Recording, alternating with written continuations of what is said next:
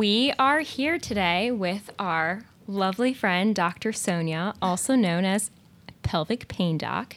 You can give her a follow on Instagram. Thank you. she has a good Instagram, I promise. That's sort of how we became friends yeah, a couple totally. years ago.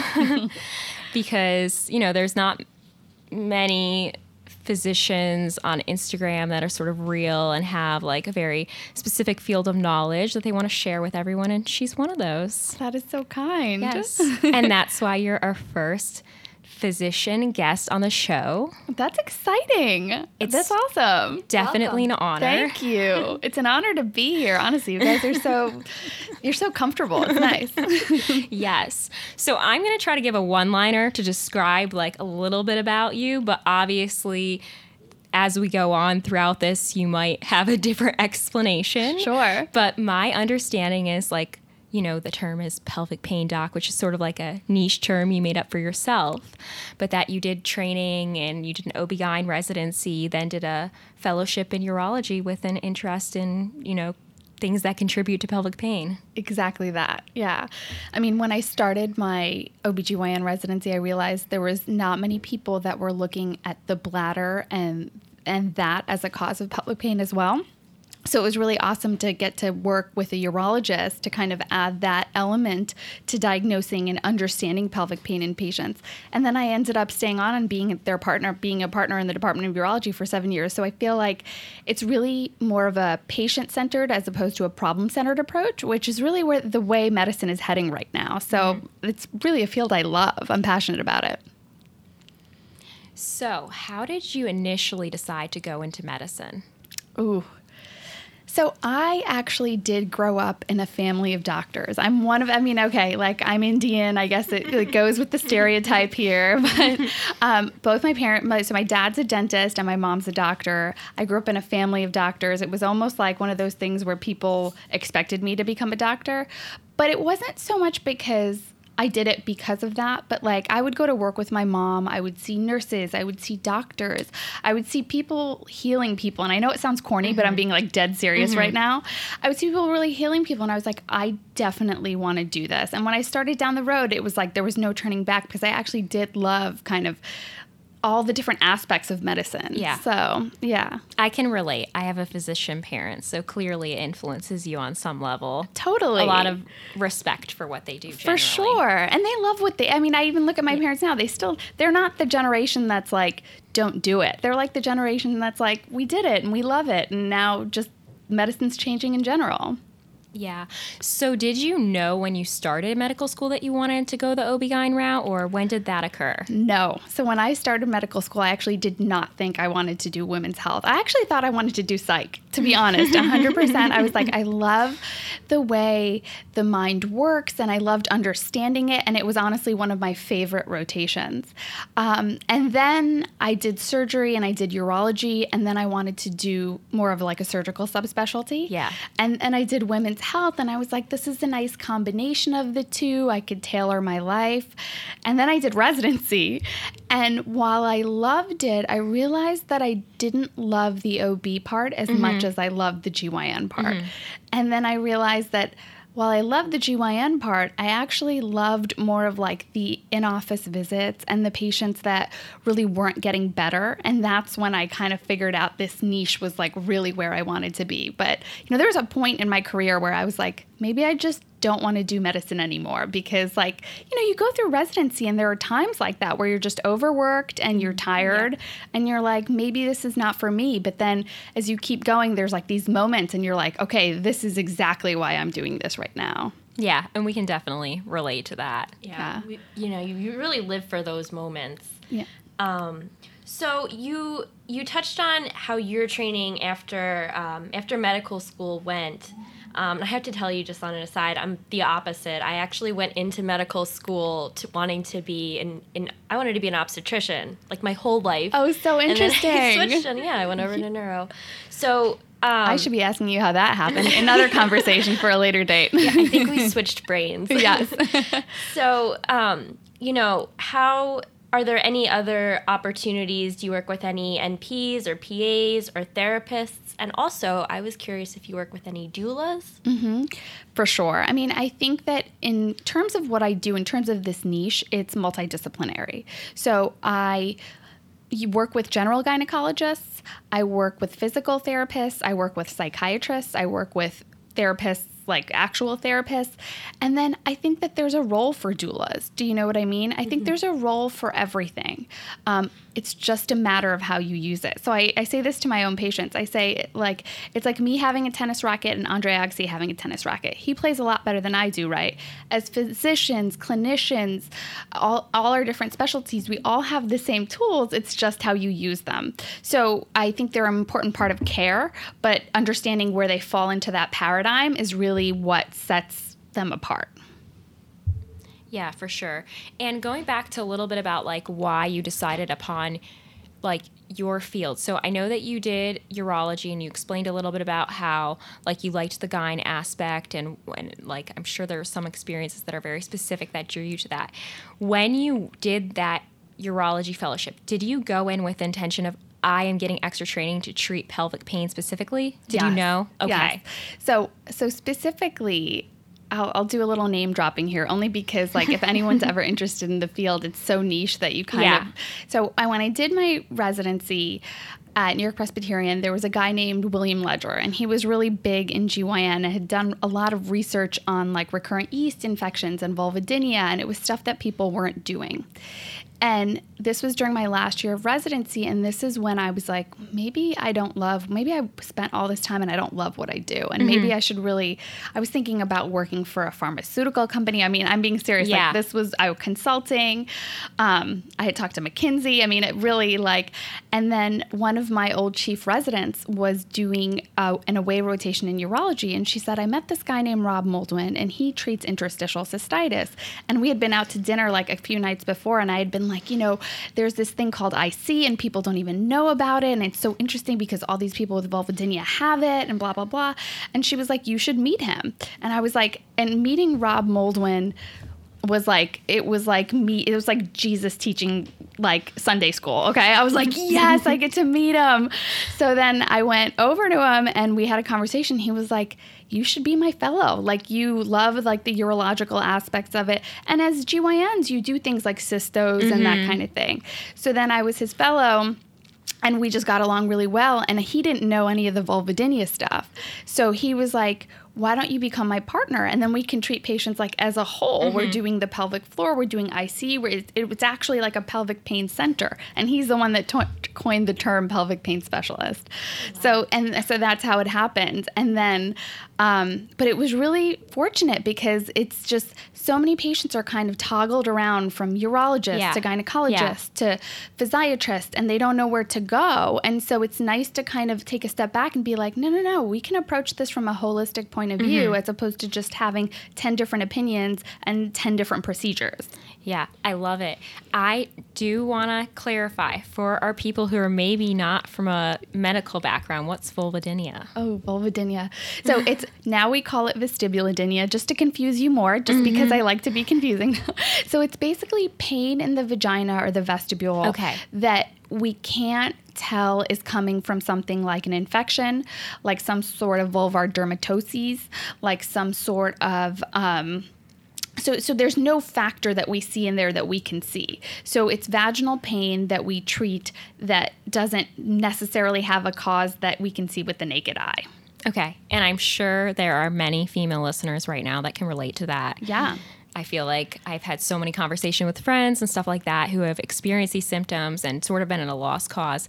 And I think too, like even just from like posting your Instagram, I've had people like message me like, "Oh my God, there's a pelvic pain specialist," and it's like very comforting to them that there's someone out there that specializes in this. Yeah, there's so many patients that I'll see that will be like, "I just could never put in a tampon," and I I never really knew why. I, and then my GYN just shoved a speculum in and said like, "Oh, it's fine, you're good, don't worry about it." Do you know what I mean? Mm-hmm. And like they don't even realize that that has can cause further issues, or that's even like a, an initial symptom of vestibulodynia. Yeah. And when you were talking about interstitial cystitis, to me, I have sort of a funny story. And I think it's sort of why I was like, when you said the pelvic, when I knew you're a pelvic pain specialist, I was like, oh, my heart goes out to that. Because when I was in college, the c- clear contributing factor was that I was drinking like 60 ounces of coffee a day. Oh but I started having to pee like 17 times a day. I was mm-hmm. like, oh my God, what's wrong with me? And I went to like my OB-GYN and they were like, you need to go to a urology specialist. And then they just like told me I had interstitial cystitis.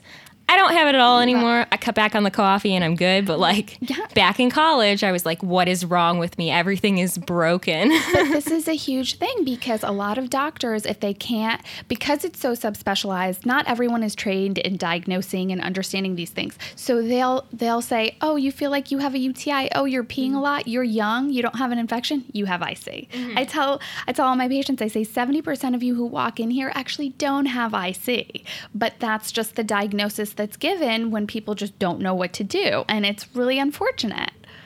So I actually have, I I don't know if it's a theory or a question or something you can talk about, but is is it possible that um, you know pelvic pain and and you know the type of medicine that you do is a little underserved because for so long, for so many years, you know, unfortunately, medicine was was male dominated, and you know it's changed now. But do you think that that I don't want to use the word neglect, but that you know that has anything to do with why it's so you know little is so known I think that's an interesting point. I think it's twofold. I think part of it is that, and part of it is the fact that these issues are stigmatized.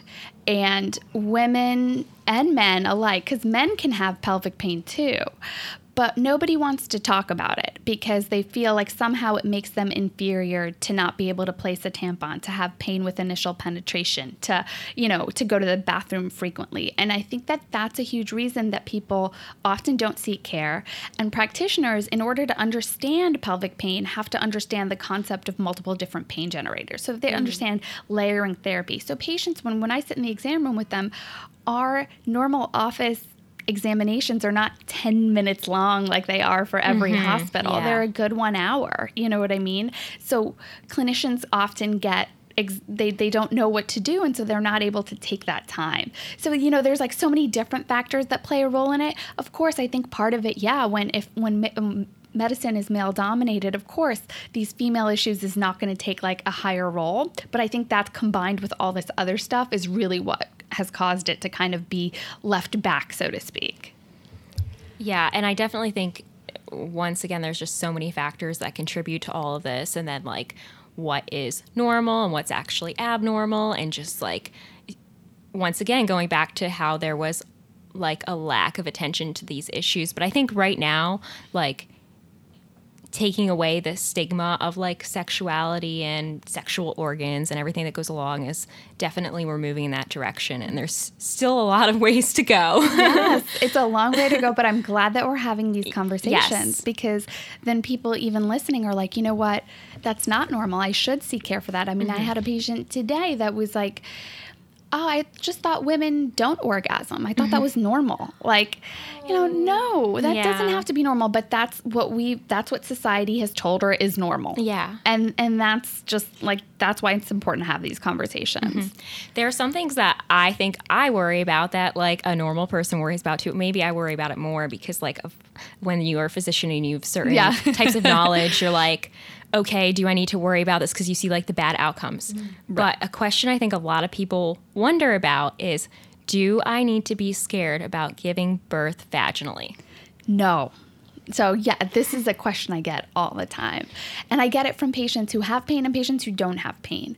But first things first, let's be real the vagina is a forgiving place, a very forgiving mm. place. I mean, when children come out, some women can get these like fourth degree tears that can mm-hmm. really be pretty gnarly. Um, but the vagina is a forgiving place, and we're able to sew it back up. And many, if not most, can go back to functioning the normal way that they always functioned. Mm-hmm. The caveat to this is when is the fact that, and then now I'm going to bring up another issue, is the fact that our postpartum care here in the US really is lacking. Yes. And so a lot of times women just don't even want to look at their bodies. They don't even want to, they just had a baby. They don't understand that their whole body has changed. They don't know what the new normal is. And we don't have anyone even evaluating them. Anyone even saying, look, this is normal for you, which may not be normal for you. And that's really where doulas have been actually great, actually better than doctors in the sense that they do evaluate women during pregnancies and postpartum. But as physicians, we need to really be playing a bigger role in this process, I mm-hmm. think. Well, yeah, I can imagine that after you give birth, you know, you have weekly doctor's appointments with at least even a healthy baby. And I could imagine that, you know, your own care unfortunately must get put on the, the back burner and you know that that's unfortunately part of it so it's good to have multiple resources to kind of check in Yeah, but it's healthy mom, healthy baby, you know? And so, yes, it's important to make sure that the baby's healthy and happy, but it's also important to make sure that mom's healthy and happy. And a lot of women don't even know uh, when I give birth, when do I have sex again? Can I have sex again? Yeah. That's like the last question that's asked, but it's- it's important to them, you know? Yeah, I feel like just from my observation of things, a lot of postpartum depression is directly connected to people maybe having not the most pleasant birth experiences and then you know, you place a lot of value on your body and now your body's completely different. It's like foreign and you're like, "Oh my god." There's It's- such a relationship too. I mean, it combined that with the hormones, with support. You now have this being that is supposed to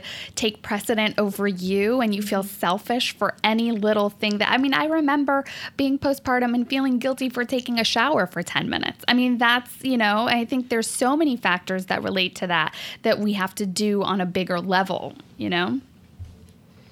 So, another thought that I think Allie and I both had was obviously we know things can go wrong with vaginal delivery and can result in pelvic pain. And I would imagine like the recommendations would involve like and this is something that in America we don't have a lot of accessibility to, but like physical therapy and I'm sure there are many other treatments, but all down that road.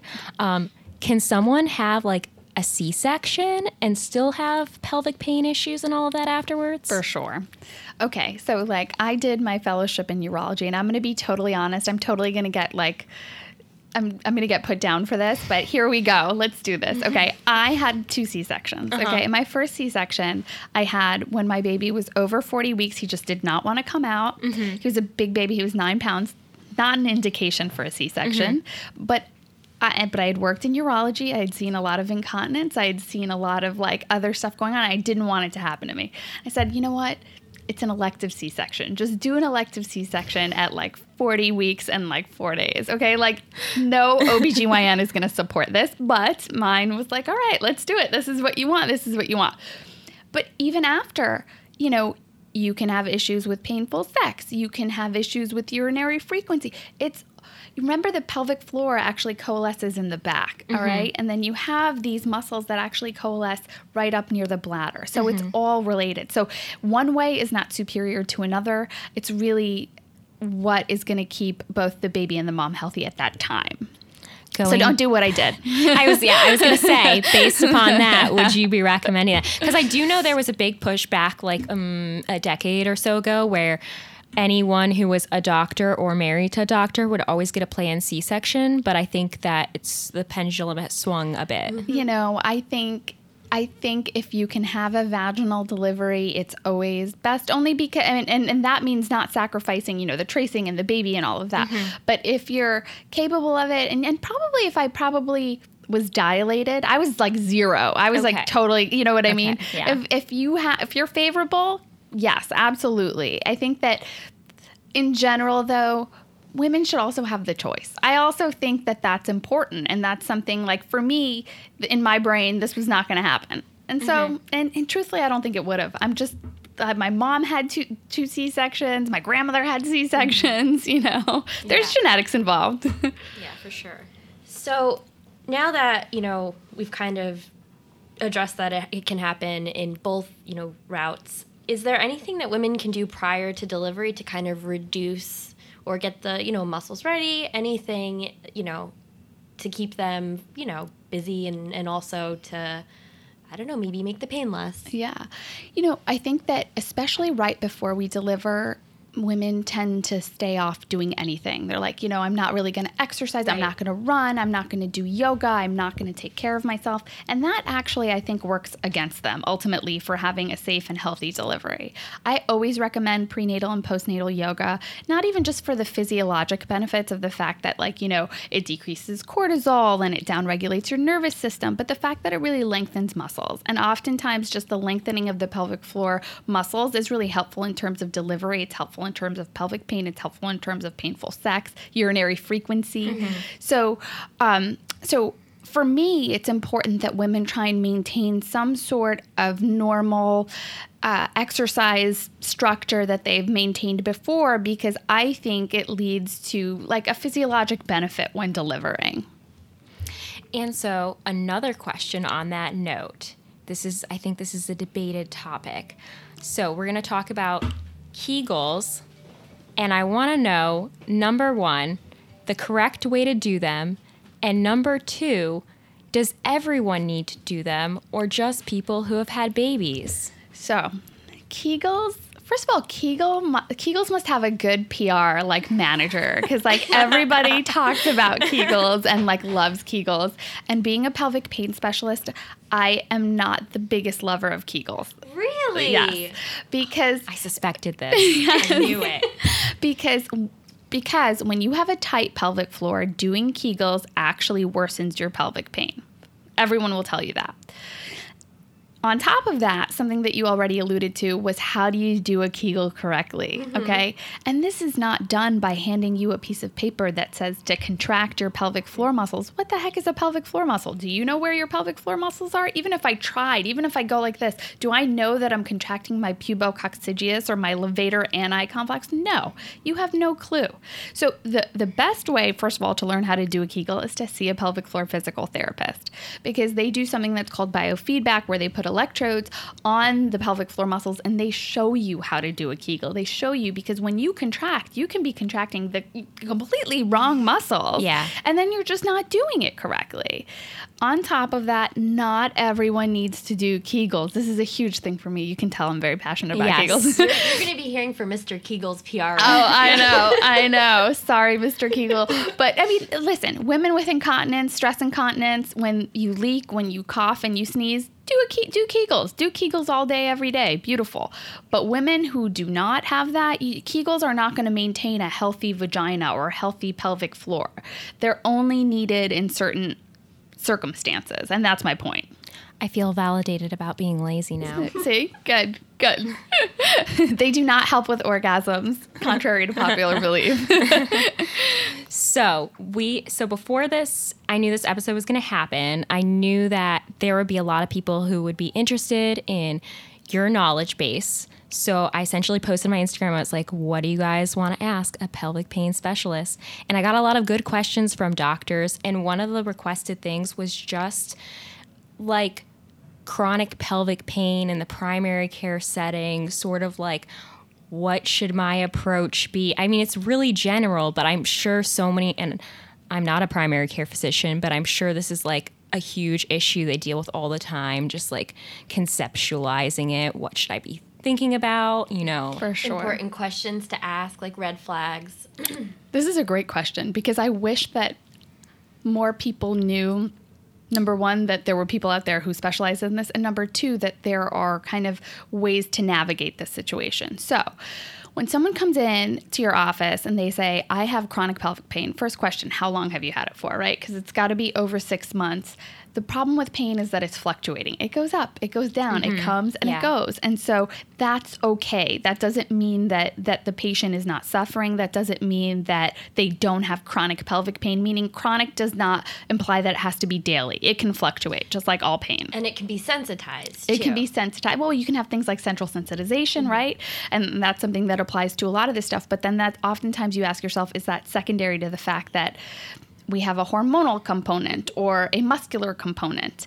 And so questions that I always ask or that I think primary care physicians can ask that can be helpful is number one, any urinary symptoms associated with it. Frequency, urgency, because remember, that's related to the pelvic floor. The bladder contracts, the pelvic floor doesn't adequately relax. You Mm-hmm. don't completely empty, you go to the bathroom, you go to the bathroom, you go to the bathroom. These patients always will have pain with sex. Does it hurt more when you sit for long periods of time? All of this stuff can kind of help direct you to a diagnosis so that you're like, ah, let me go ahead and refer that to a urologist or a gynecologist or a pelvic pain specialist. Um, but I think those are really important questions to ask. You know, at this point, kind of in where medicine is, it's always like get imaging, right? Like someone Yeah. has chronic pelvic pain, image them, get an ultrasound, do an x-ray, get an MRI. Sure, helpful. 9 out of 10 times your imaging is going to be normal. If it's not, then great, then you have a kind of a cause, but generally for chronic pelvic pain, really mm-hmm. it, Yeah. it's it's going to come back normal. Um, and labs are the same thing. It's like it's great to have all these labs, but what are you going to do with them? And we learn this in med school, right? You can get all this testing, you can do all this stuff, but is it going to affect your management? And more often than not, it doesn't. Um, but yeah, that's how I would like approach it. Really, like with a sy- systematic history and physical. In a primary care setting, I think imaging is reasonable, but I would not go overboard with the imaging. Do you know what I mean? Like, mm-hmm. I have some patients who come to me who are like, I had a negative sonogram, CT scan, then I went for an MRI. Like, okay, like, w- at what point are we talking about like healthcare dollars? I wouldn't even know what I'm looking for. And Right. I, I think that's you should always ask yourself the question before you order these images. 100% agree with that. And then, like, so part of it too, it sounds like if you go sys- systemically, you can sort of figure out maybe who is best to refer to if this seems like, you know, obviously maybe a little out of the scope. Is there any situation which you think a primary care physician should be starting a patient? Like, maybe they're presuming there's a psychiatric component to this or something like that. Should they be starting them on any antidepressants or any medications in that category? So I'm going to go with no. And I'm going to say that for a reason. Mm-hmm. More often than not, when treating pelvic pain, you are dealing with multiple different pain generators. But oftentimes, these multiple different pain generators are treated with similar drugs. So, for example, in patients who have vulvodynia, pain in the vagina, or interstitial cystitis, pain in the bladder, we will often start them on a low dose amitriptyline, right? A mm-hmm. tricyclic antidepressant to downregulate the nerves in that area. But if you don't know what you're treating and you're just kind of like, well, they have some sort of pelvic pain, let me start them on a low dose tricyclic antidepressant, you're now somewhat masking their symptoms. And we don't really know what we're treating at that mm-hmm. point.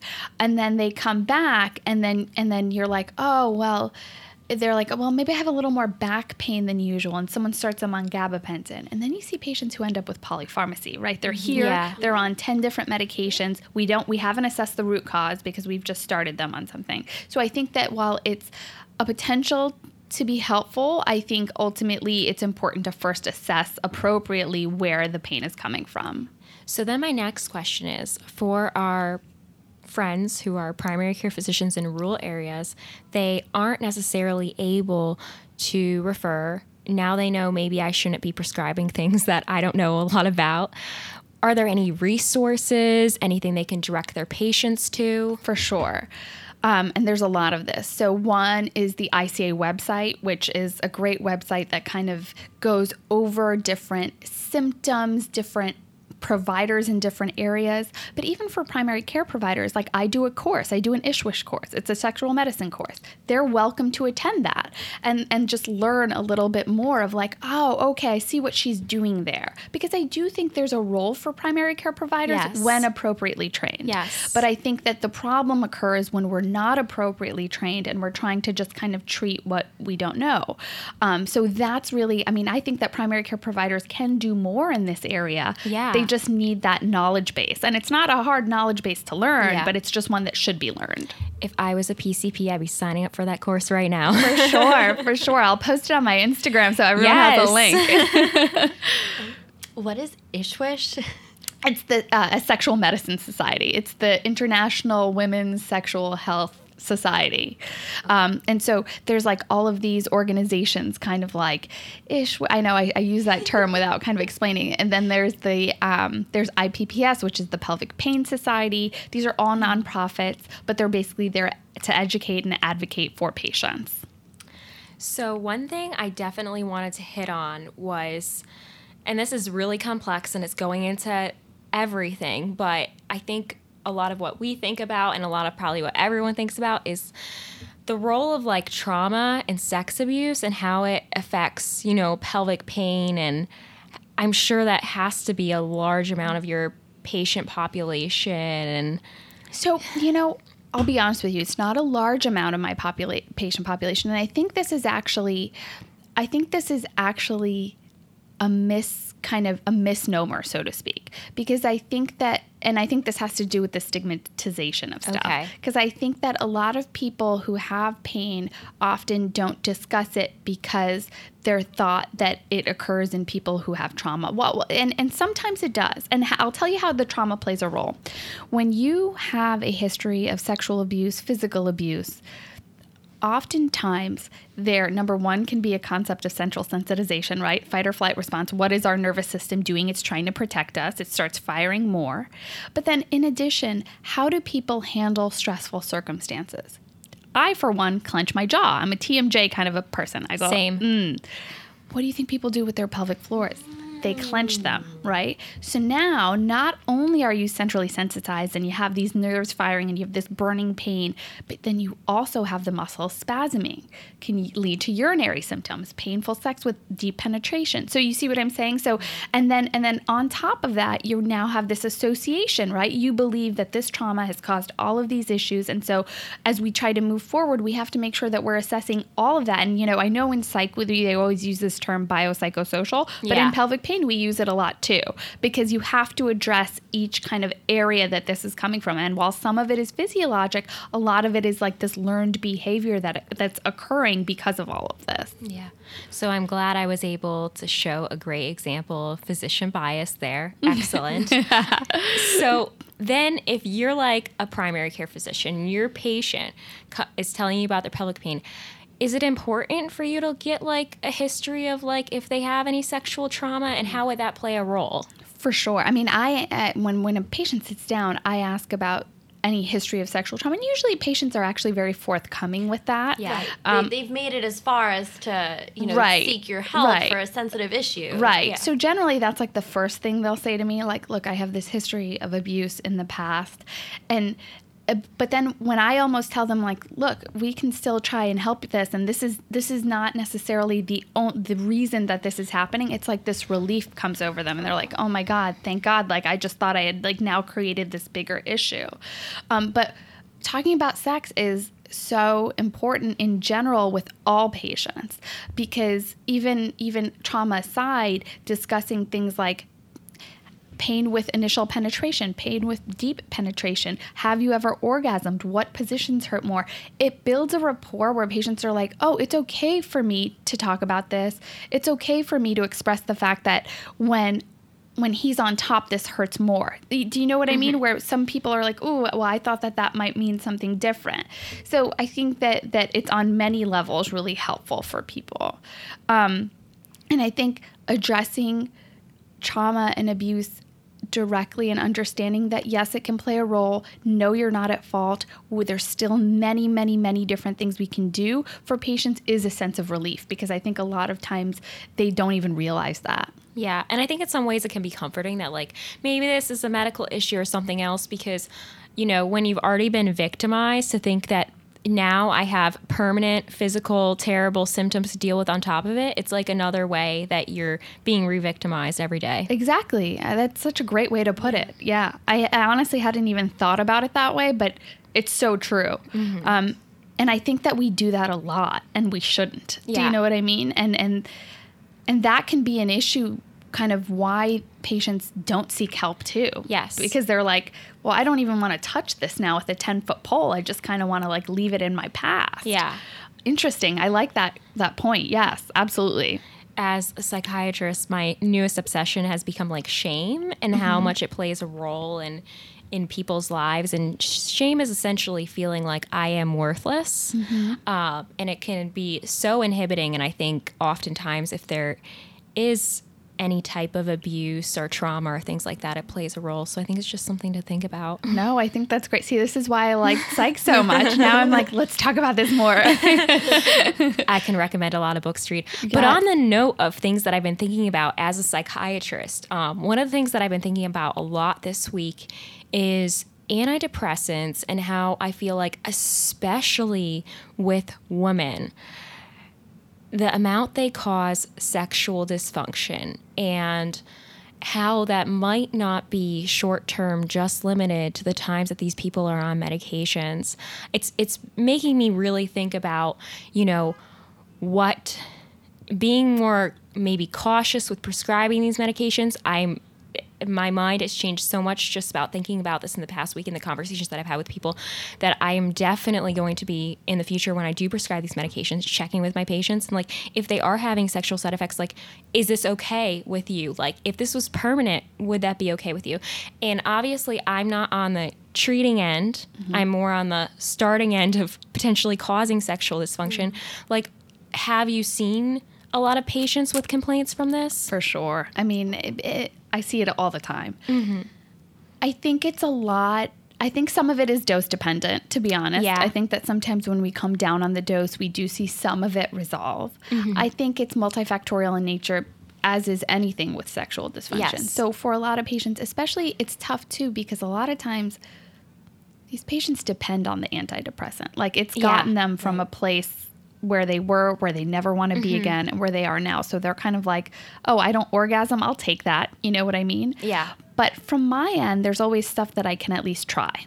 So, for example, there, and this sounds, and people look at me like I'm quirky, but there's so much stuff we can do. So, there's plant based oils, things like Zestra that you apply to the clitoris 30 minutes before sex that just help blood flow to that area. Sometimes it helps to heighten orgasm for these mm-hmm. patients. Why not? Why wouldn't you try it? What is the con that's going to occur there? Do you know what I mean? yeah But we see this a lot also in patients who are on like chronic birth control pills because Yes. you know their their estrogen and progesterone is suppressed. That's what causes it. th- th- They don't ovulate, and so then they so sometimes putting on like a little estrogen testosterone cream can be helpful.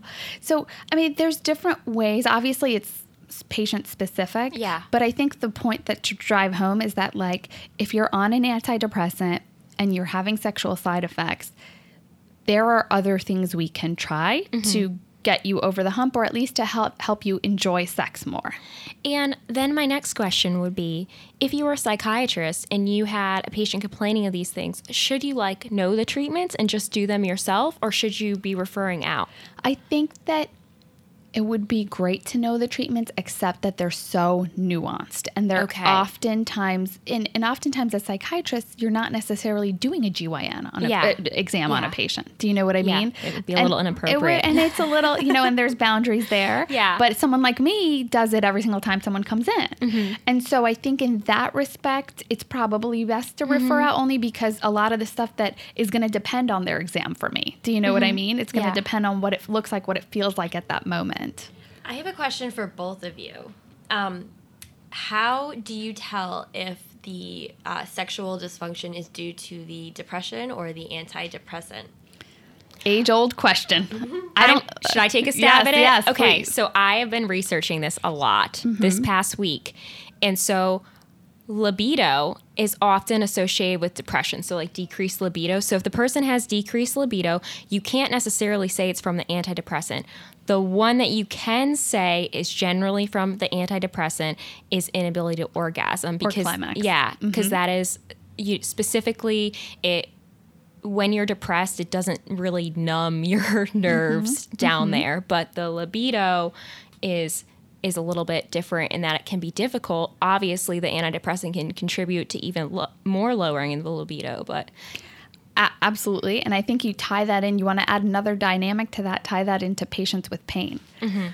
When you have pain, how are you going to orgasm when you're so used to having pain? You're not going to. You're going to clench up. You're going to decrease blood flow. So there are so many levels upon which I think that it makes it difficult. But I think you make a great point, and I totally agree with that. Yes, absolutely. Now, you know, there are a few new medications that have come out in the sexual dysfunction Yeah. world for libido. Interestingly, medications that interact with neurotransmitters, right? They're not like hormones, they're medications that interact with neurotransmitters. So I think it's a delicate balance and I think it's tough to assess. So, unfortunately, we are out of time for today. We were a little limited. Some things came up for those of us involved in the podcast, but we are definitely going to have you back on for part two because Oh, this conversation could go on for so much longer. It really can.